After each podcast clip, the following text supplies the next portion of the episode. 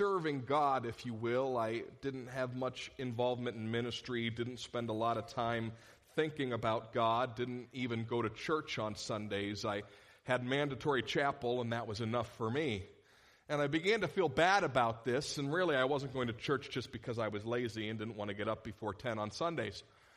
And uh, I remember I began to feel guilty and I wasn't in a good spot, so I, I joined a, a, ministry group. It was a ministry group on campus, and they held a Thursday night service, which was great for me because I didn't have to wake up for that.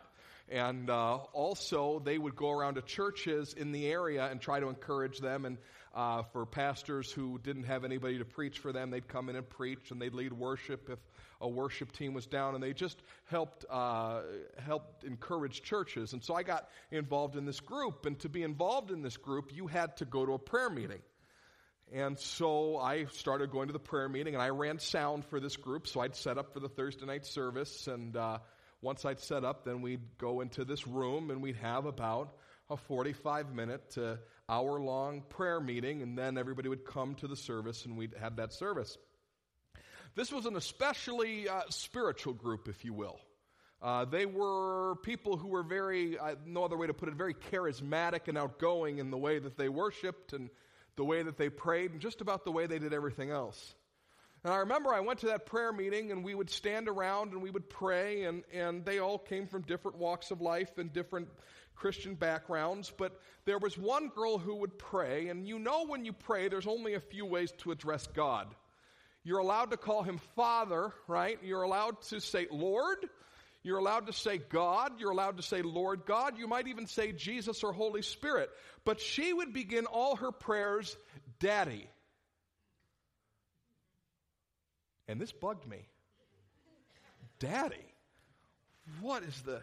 Now, I had heard some spiritual people say Abba before because Jesus refers to the Father that way. It's this intimate title of Father in Aramaic, and I'm sure that she heard a sermon one time about calling God Abba Father, a really personal God, but she would begin Daddy.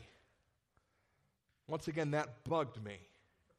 And I don't know if it was the word of familiarity. I don't know if she was going outside the Christian norm and that bugged me. I don't know if I just felt like she was a weirdo. I'm not sure. But every time that she would start a prayer that way, I would, oh, oh ah, I don't like that. I, I just can't. And, and to this day, I, I can't quite pinpoint the reason that that bugged me so bad. But it did. And I came across this story in Luke chapter 7, and I thought, ooh, I think I might have an idea why that bugged me a little bit. I think I might co- have come to a place where I begin to understand what was so offensive about that girl starting her prayer, Daddy. You see, the last two weeks we've been talking about the subversive agenda of Jesus Christ. The idea that Jesus wanted to take the established system, the way that we did things, and he wanted to undercut it. And he did this in two ways, not politically. He did this by undercutting the way that we interact societally, our social interaction. And then he also wanted to undercut our beliefs about how to please God. So those are the two main things that Jesus was subversive about. He wanted to change the way we interact, and then he wanted to change the way that we thought about pleasing God. Today we're going to dive into a story, a weird story, a, a weird moment in Scripture that brings two, those two concepts together. That he wants to undercut our social interaction, but he also wants to undercut the way that we please God. And today we're going to talk about a very simple concept with a lot of nuance. And the simple concept is this I believe that in Luke chapter 7, we see a good and right way to honor God. How to please God by honoring Him, and how to not honor God. And that's what we'll be talking about from Luke chapter 7, verse 36 and following. Now, one of the Pharisees, stop. Now, I'm not going to stand here and assume that everybody knows what a Pharisee is. A Pharisee was a political party, a religious political party that was in the first century Jewish world. These were people who were very, very, very connected to doing the law of Moses plus the oral law, which is another set of rules on top of the law that's been passed down through the generations in the Jewish books called the Talmud and the Mishnah. These people were very concerned with regulating the day to day activities of anybody who was Jewish. All right? So they're a political party, but also a very religious, interested in ritual, doing everything the right way, and they want to regulate that in your lives. This is what a Pharisee is. Let's continue. Now, one of the Pharisees invited Jesus to have dinner with him. So he went to the Pharisee's house and he reclined at the table. Now, when a woman who had lived a sinful life in that town learned that Jesus was eating at the Pharisee's house, she brought an alabaster jar of ointment. Now she stood behind him at his feet, weeping, and began to bathe his feet with her tears and to dry them with her hair. And she continued kissing his feet and anointing them with the ointment. Now, when the Pharisee who had invited him saw this, he said to himself, If this man were a prophet, he would have known who and what kind of woman this is and who is touching him, and that she is a sinner. Jesus spoke up and said to him, Simon, I have something to tell you. Teacher, he replied, speak. Jesus said, A certain creditor had two debtors. One owed him 500 denarii, and the other owed him 50. Now, when they could not pay, he canceled the debts for both of them.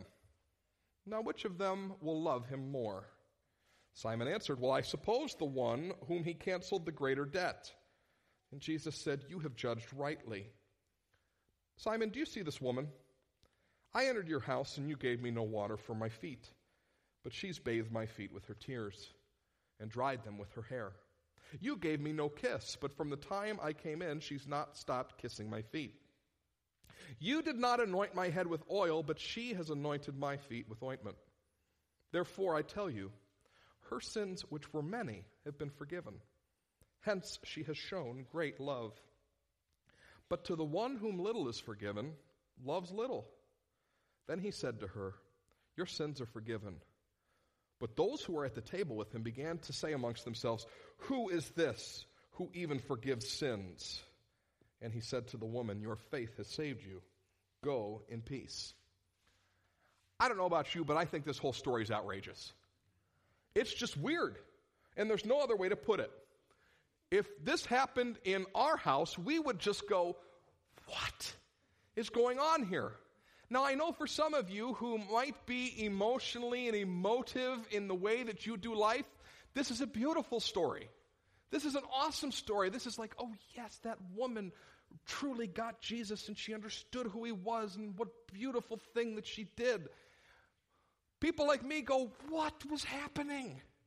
This is weird. And sometimes we get rid of the outrage in our minds because we've read the Bible so many times, we miss the weirdness. But this is weird. Now, we've got to say a few things about this.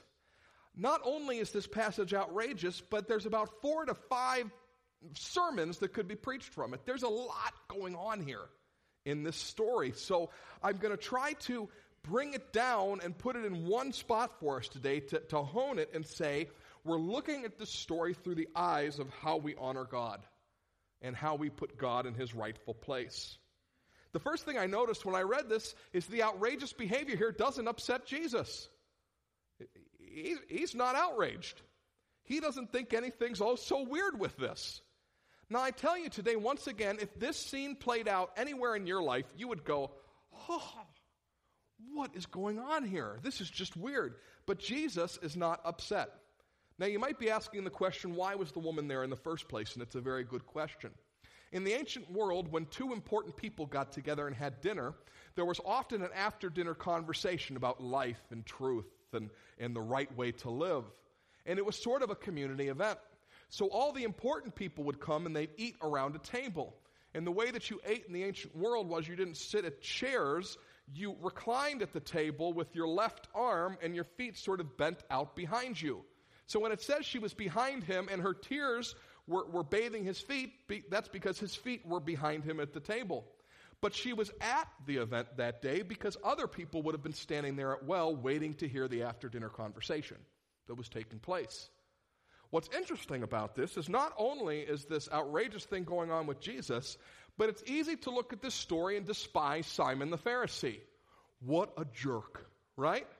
You look at that guy and you go, here's this woman humiliating herself on behalf of the Son of God, and there's this guy who doesn't get it.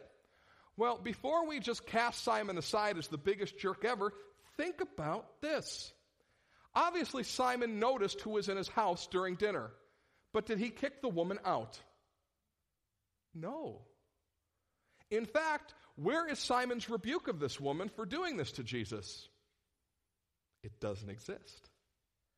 So, the, before we just toss Simon aside as the biggest jerk ever, just think for a moment. He allowed this crowd in his home, and he allowed someone he knew to be a sinner in his home. Now, what's a sinner? Well, in this context, when the Bible says sinner, we're talking about someone who is most likely sexually immoral, and in the case of a woman, most likely a prostitute. That was what was probably her vocation. And so, in essence, he doesn't kick this woman, who by all Jewish standards was persona non grata, out of his home. He allows her to stay for the conversation. Perhaps he even felt that she might benefit by it. And it's not him who goes, Stop doing that. That is just weird. Who is he upset with? Jesus. Before we go any further, when we read this passage, I want to make it clear to you the problem was not between Simon and the woman. The problem was between Simon and Jesus Christ. That was the problem that's, that's out there. Now you say, now, why did this woman do this and what was going on? Why is this, why is she so emotive? Well, we have to understand, and Luke does this often in the books of Luke, Luke and Acts, he doesn't give us the intro. He doesn't tell us what kind of interaction took place between Jesus and this woman beforehand. But whatever the interaction, whether this woman had just heard the preaching of Jesus or whether he had accepted her as a person in spite of her status in society, she was overwhelmed by Jesus and his kindness to her. She was touched. You don't cry and soak somebody's feet with your tears unless you are touched.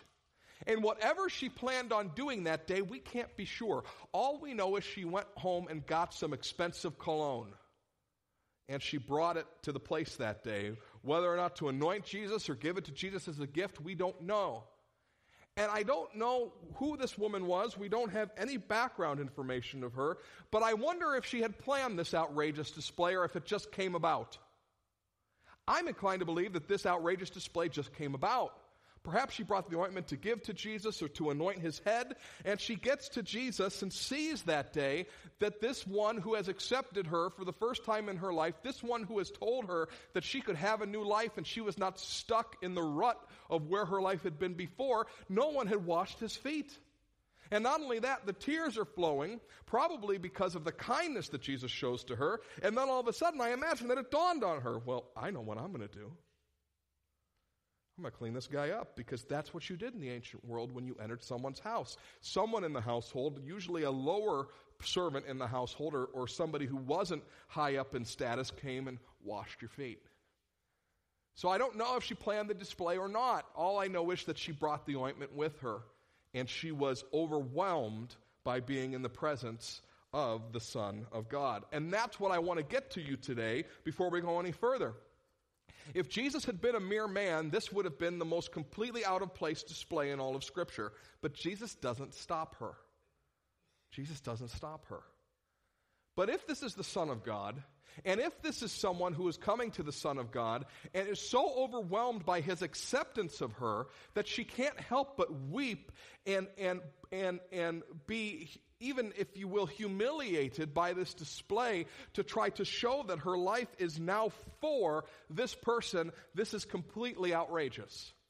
But if Jesus is the Son of God, and if she is overwhelmed by the level of kindness and forgiveness he showed in her life, and if she's just so amazed at who he is and, and what he's going to do in her life that this display takes place, then it becomes slightly less outrageous. But all the way here in chapter 7, we see something that we don't want to miss. The religious elite, the really important people of the day, didn't quite get who Jesus was. But so far in chapter 7, a Roman centurion and a prostitute get it and put their faith in the Son of God. So that's what's taking place that day. This humiliating, outrageous, somewhat, in our minds, gross display is a statement that God's Son has come to earth. And what Simon worried about? Not that there's a prostitute in his home. He doesn't even get mad at what she's doing. What does he get mad at? He thinks Jesus has been dishonored and that Jesus should know better. How dare he let that woman touch him? if he was really someone come from God, he'd know who was touching him and he would never allow this. Talk about weird. Talk about a weird reaction. He doesn't say anything to this woman doing this weird thing. He thinks to himself, oh, this Jesus, he hasn't really come from God. If he did, he'd know that he's being dishonored. And what does Jesus do? Shows that he's a prophet in the moment, shows that he even knows the thoughts of what's going on in Simon's head, and says, Simon, I've got something to tell you. This woman hasn't dishonored me. You have. You have, Simon. You've dishonored me. When I came in the doors today, dusty from the road, you didn't have anybody or yourself wash my feet, which is customary in these parts. You didn't give me a kiss, a greeting of peace on the cheek, as if I was your equal. You neglected to do that. And then finally, not only did you not wash my feet and not kiss me, but you didn't anoint my head with oil, which was also customary for the time. Yet this woman, on the other side of things, is washing my feet with her tears, drying them with her hair. How humiliating. She's kissing my feet. How humiliating. And she's anointing not my head, but my feet. You're the one, Simon, who's dishonored me. And guess what? You see her? She has honored me such that her belief in me saves her. Her sins are forgiven. Who really loves? The one who is confident in their lack of sin, or the one who is sure that they've messed up their life a few times and need God on their side? The one whom I save, the one whom I choose to forgive as the Son of God, is the one who honors me. You see, all throughout this book of Luke, up to this point, we've seen two things. We've seen the intertwining of faith, and we've seen, seen the intertwining of the word sin. For Luke, sin is a big deal. We've seen stories already in the book of Luke, if you're reading that book, when he sees the faith of the friends of the man who is paralyzed. He said, Your sins are forgiven. He says that Jesus says he didn't come to call the righteous to repentance, but sinners. And that's right after accepting a tax collector to be one of his disciples. In fact, just before chapter 7, people are, are in here in chapter 7, just before this story, people are complaining that Jesus is a friend of sinners. People who are on the outside, people who aren't doing things the right way, people who aren't living their lives in a healthy fashion. That's who Jesus is a friend of. Even centurions even Roman oppressors can be Jesus' friend if they what? Put their faith in him. Now, I know that this might not be coming together in our minds quite yet, so just stick with me a little bit further. But there's a connection between faith in Jesus and recognition of sin. And here's the, here's the idea Jesus has come to the earth to forgive the sins, to seek and to save that which was lost of all people. But they need to put their faith in him that he can do that. That He's the one that can not only make them right with God, but that He's the one who can give them a fresh start. And all these people that Jesus heals and then says your sins are forgiven are getting a fresh start. And to show that He has the power to forgive the sins of these people, what does He do? He heals their physical ailment as well. See, Jesus is looking at the faith of people and saying, if you believe that I am who I say I am, I am the Son of God and I am the God of the fresh start. So you get up and walk. Matthew, you get away from your tax collector's booth. Woman, you're a prostitute, but you find acceptance with me. You believe in me, you can have a fresh start. I'm the Son of God, and I have the power to make that happen. So, Simon, don't sit there in judgment of these people. Recognize that I am the God of the fresh start. I am the God that gives people a second chance. I am the God who heals people, and I am the God who has the power and a right and ability to forgive sin and allow people to start again. And where's Simon in all of this? Simon was so caught up in his own sense of self and his own self righteousness that he's not interested in telling the woman to stop. He revels in Jesus dishonoring himself. He totally misses what's taking place that day. He revels in Jesus going, ugh, he should know who's touching him. Now, I want to tell you today that the jury's still out on Simon. Luke does this a lot. He tells us stories and he leaves us hanging. Did Simon look at Jesus and go, Oh, I get it. Oh, I'm so sorry. Or did Simon look at Jesus and go, Get out? We don't know. The jury's out on Simon. But the prostitute and her attitude towards Jesus is acceptable to God. And even though her behavior is really out there, her heart's right. She acted very strange. It was outside of convention. But Jesus says, Your sins are forgiven and your faith has saved you. Why? Not because all her external actions were what God requires of all of us, but he knew because of her actions that her heart was right. And this is the nuance of Christian belief. And this is the type of thing that God was trying to explain to us all throughout the scriptures. That it's not just about what you do externally, it's about what's taking place internally. As we learned in the book of 1 Samuel, God does not look at the outward appearance like men, God looks at the heart. And he sees the heart of this woman compared with the heart of Simon. And in essence, he's saying, This woman's heart honors me. It's acceptable. Now, we don't have any type of Christian religious experience where we now go and weep at people's feet and wash their feet with their, our hair and, and kiss their feet. And, uh, has anybody done that? Don't raise your hand. You don't want to admit to it if you have. It's just weird. That's not what Jesus requires of everybody, is it? No, it's simply not what Jesus requires of everybody. What Jesus does require for faith in Him is to say, you know what? My heart is right towards you. I recognize that doing it on my own has not been good. And now I want to do it your way, God. And I put my faith and my confidence in you that you can make me new. Once again, this story only makes sense if Jesus really is the Son of God, the Savior of the world. And I don't imagine that she would have been so effusive with this humiliating act of worship if she didn't believe that he truly was the Son of God. And I know there's some people in here today that you feel like this woman. You feel like if you walk into church or come into social circles where Christians are at, the walls are going to fall down on you. And I want to tell you today, even though it's not the point of where we're going, Jesus is the God of the fresh start.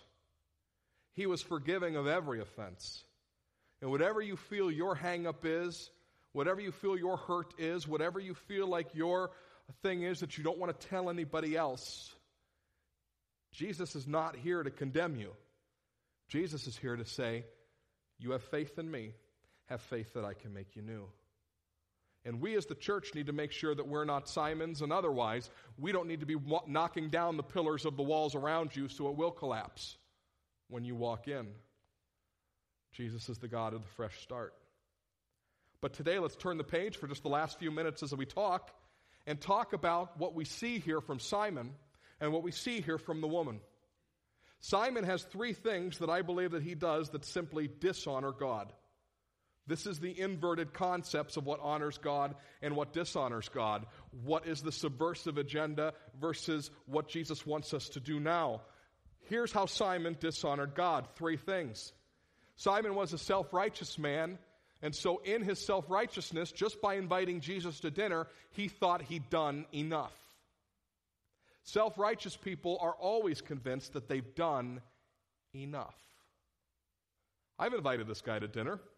I'm giving him a hearing. We're going to have a conversation. So I'm not going to make sure that he feels accepted. I'm not going to wash his feet. I'm not going to give him the kiss of peace. No, thank you. The jury's still out on this fella. And I'm certainly not going to anoint his head with oil. That's expensive. Simon thought he'd done enough just by inviting Jesus into his house. Self righteous people always are thinking, Have I done enough?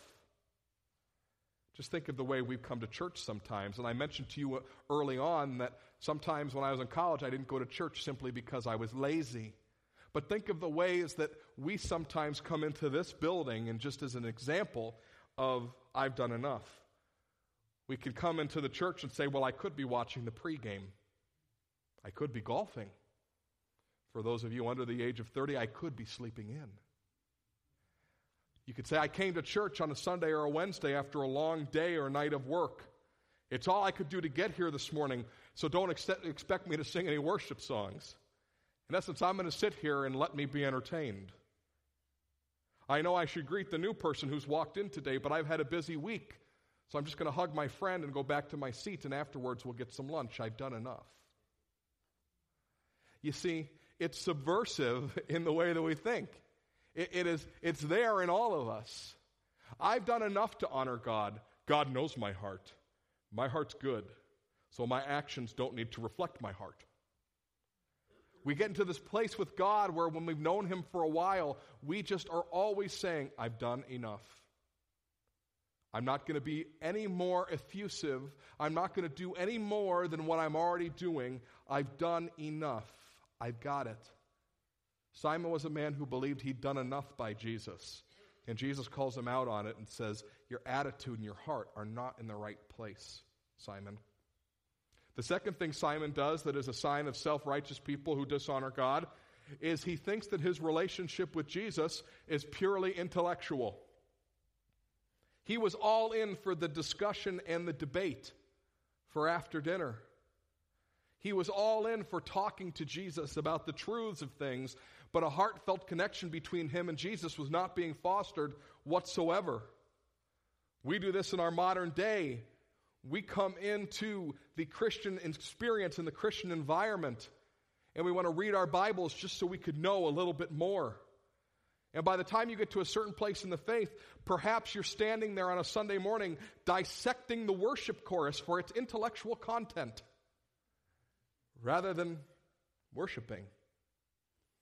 I want to tell you today that God, Jesus, is highly relational. But a self righteous person exchanges the relationship for the pursuit of knowledge. And Jesus isn't impressed with our knowledge. He's impressed by our heartfelt desire to be connected to God and our heartfelt desire to do things God's way. The third thing, the third thing that Simon does that dishonors God, that is a signal of self righteousness, is that you dwell on what's wrong with other people. Dwell on what's wrong with other people. Who did Simon dwell on what was wrong with? Both the woman and God. He was upset not only that this woman was there because she shouldn't be touching him, but he was upset with, you should know that she shouldn't be touching you. So many times as we've been down the road in our faith journey, we get so, so judgmental of the other people around us, and we get so, so judgmental of God. God, why did you let that happen? Why did you do things that way? I'm really not impressed with the way you handled that. That's what self righteous people do. They question God constantly, and they question the actions of the people around them. This is who Simon was. I was doing the study this week, and I was writing my sermon, and I was typing it out on my, on my computer. And as I would type out a little bit more, I'd leave and I'd do another task. And I would type out a little bit more and I'd leave and I'd do another task. And this happened a number of times as I was writing the sermon this week.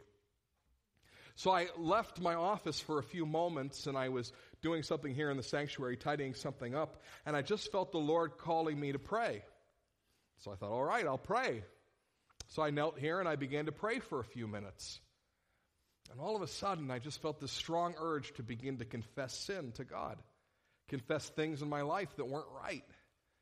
And I began to do that, and I just, over and over, Lord, I do this. Lord, I, I, I recognize this. Oh, God, I think you're showing me this. Wow. That was my entire prayer time. You think, what are you doing, right? So, my entire prayer time, just confessing before the Lord and just coming into contact with His grace and just thanking Him for His, for his forgiveness. And I went back to my office, and I didn't know that this has happened. But I looked at my screen and I wanted to pick up where I left off, and it said, Star, star, star, I am Simon. And I don't remember writing it. Star, star, star, I am Simon. I got distracted, stood up, went and did some other things. God called me to pray. And when I came back, I thought, uh huh, uh huh. Somewhere in your spirit, God was dealing with you on your self righteousness that you wrote something you don't even remember writing. And a few minutes later, he went, It's time to pray. It's time to get in contact with me. And I thought, Ooh, that's good. That'll preach, right? I just thought, wow, God, isn't that the way you work sometimes? You're trying to get a hold of our hearts, and we make it such an intellectual pursuit. Or we convince ourselves, I've done enough. I've prayed enough this week. I am a prayer warrior. I've really studied the scripture this week. Boy, do I know a lot. I helped somebody for 15 minutes on Thursday. Boy, am I the hands and feet of God. I've done enough. And we're so content in our own level of self righteousness, and we don't see God going, newsflash, newsflash, newsflash. Where's your heart? Where's your relationship with me? What's going on with you? Because we can do all the things in the world that look right but Jesus was interested in our heart and the attitude of our heart. Are we really doing it to honor Him? Or are we just doing it to honor ourselves and our own ego? Enter the woman who honors God. The woman who is both humble in her demeanor and her actions, but the woman who is also confident in who Jesus is and what he can offer her. See, this woman came that day because she had put her faith in him, first and foremost. She came because she believed that Jesus was the God of the fresh start. And by her effusive acts of outrageous worship, she was saying to Jesus and anybody who cared to watch, I believe, Jesus, you are who you say you are. I believe that you can forgive my sins and make me right with God in heaven, and I believe that you can make me new. That's what the woman was doing that day. You say, How do you know that? And we know that because of the context of what Jesus was preaching to people. We know that because of the effusive nature of her worship, and we know that because of the words that Jesus spoke to her before she left. So we're reading in with our context clue. She believed who Jesus said he was that he could make her new, that the kingdom of God could come in her life, and she could stop living her way and start to live the way God designed her to live. And she was aware of her sin and aware of what was wrong with her. She was aware of the things that were messed up, and she was willing to repent of those things and want to turn her life around. Now you say, well, well I'm that way too. I started coming to church. And when I started coming to church, I realized that if I come to church and I listen to preaching, I will probably get some real good ways to start living better. I'll have a self help class, if you will, every Sunday morning. And I'll begin to do better in my life. And my, my wife will love me more, my husband will love me more, and my kids will love me more, and my relatives will love me more. And, and I'll do better at work if I could just learn something. But learning is not the issue of the matter. It's not, it's not it. It's not the center of what's going on here. Simon might have been teaching, treating this like a self help class. The woman was not. The woman was putting her confidence and her belief in someone to do something in her that she could not do herself. How many times when there are riots in this country do you hear somebody get on the, on, the, on the news broadcaster? How many times when there's a shooting in this country do you hear somebody get on the news broadcaster? How many times when you hear the most outrageous, sinful, bad behavior coming out in society and you get on the news contest and some news and some talking head comes on and says, the real problem is we just need to educate people. We just need to educate people. That's going to take care of it. I happened to be watching on PBS Masterpiece Theater or something last night, Oklahoma. I, I, I really can't stand that musical. I didn't get all the way through it. It's real. I'm sorry. If you like Oklahoma, I'm sorry, Tom. I'm, he, Tom loves Oklahoma. You probably go into work singing, Oh, what a beautiful morning. every day, and your coworkers probably don't like you for it. Anyhow, uh, I, I was watching Oklahoma, and there's a song in there that I remember from watching it years ago, and there's this, there's this girl who's, well, being inappropriate, and the song's entitled, I'm Just a Girl Who Can't Say No. And she said, Ever since I was six, I knew what was right, but I'm just a girl who can't say no. Educate people? We know what's right and wrong. I was reading a book recently, and there was a story of all these Harvard students who were majoring and had great grades in ethics class. But there was a girl in the class who was trying to pay her way through college and make up the difference between her financial aid and what she had to pay in tuition, so she was cleaning the rooms of the other students. And so she would go into these rooms, and as she would, people from her classes in ethics would be mocking her, and they'd leave messes for her, and they'd be mean to her.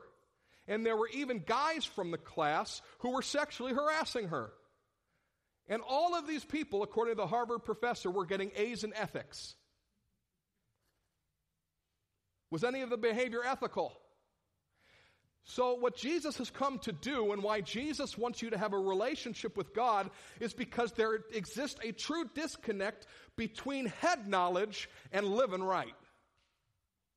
And he said, human beings for thousands of years have been operating in head knowledge, going, I'm just going to get it right. And Jesus is going, You need to put your confidence in God to get it right in you. Simon was confident that he was getting it right, but the woman in the story was sure that she wasn't. Are you Simon? I sure am. Because I can get real confident in my own self of doing it right. But if I really want to do it right, I get on my knees before God and say, God, you've got to do it through me. I can't do it myself. It's why Jesus came. The disconnect between the head knowledge and doing it right is that you need God in your life to make it happen. You need God. You need to pursue Jesus to make you new. That honors God. God loves it when you say, I can't do it, but I trust that you can. He wants, too, a highly personal relationship with you. And I want to tell you today, you might not be a very emotive person. You might not be a person who loves to hug people. You might not be a person who, who loves to worship and throw your hands in the air and dance before God. You want to know what? Jesus still wants you to have a personal relationship with Him and to come to Him and say, Lord Jesus, I need you in my life.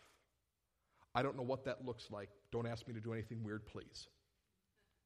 You say, oh, that's not Christianity. Well, no, I, I, you might end up doing something that looks a little weird. But that's not the point. The point is this Jesus, I really want a relationship with you. That's why he came. He didn't come to give us more knowledge. He came in order that we might know that God wants a relationship with each one of us. The woman figured that out. Simon did not.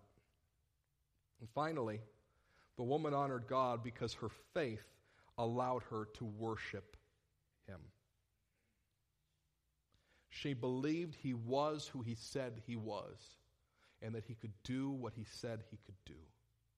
And therefore, she had to worship him. She had to admit that this was not some mere man, but this was the very Son of God.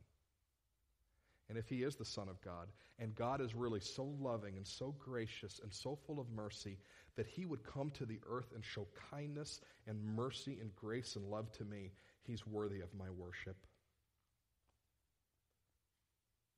He's worthy of it. There is nobody who has ever lived but Jesus, the Son of God, who it would be okay for someone to wash their feet, wash his feet with their tears.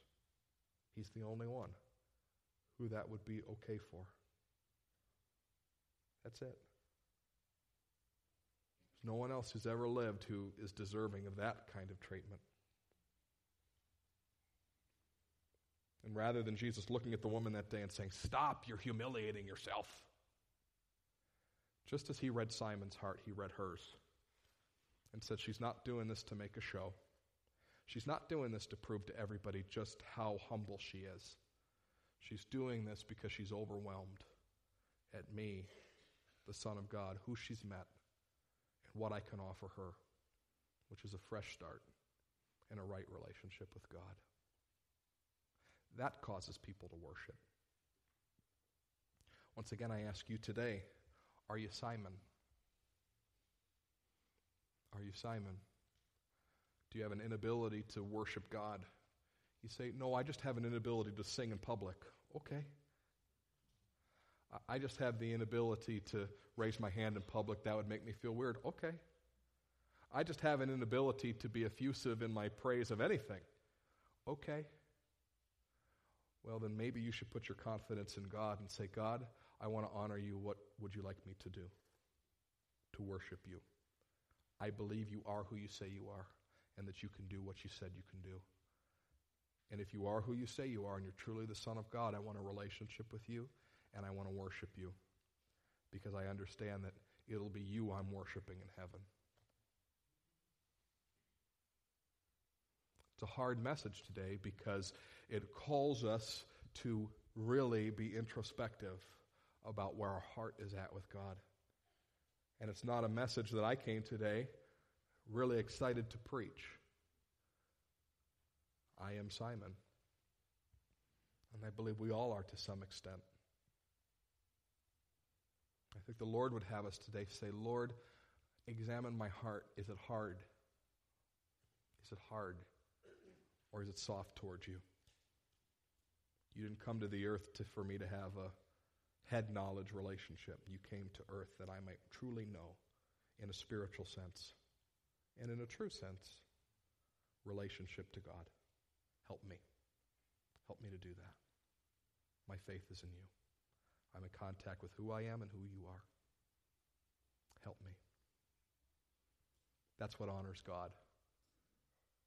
That's what honors God. Let's pray.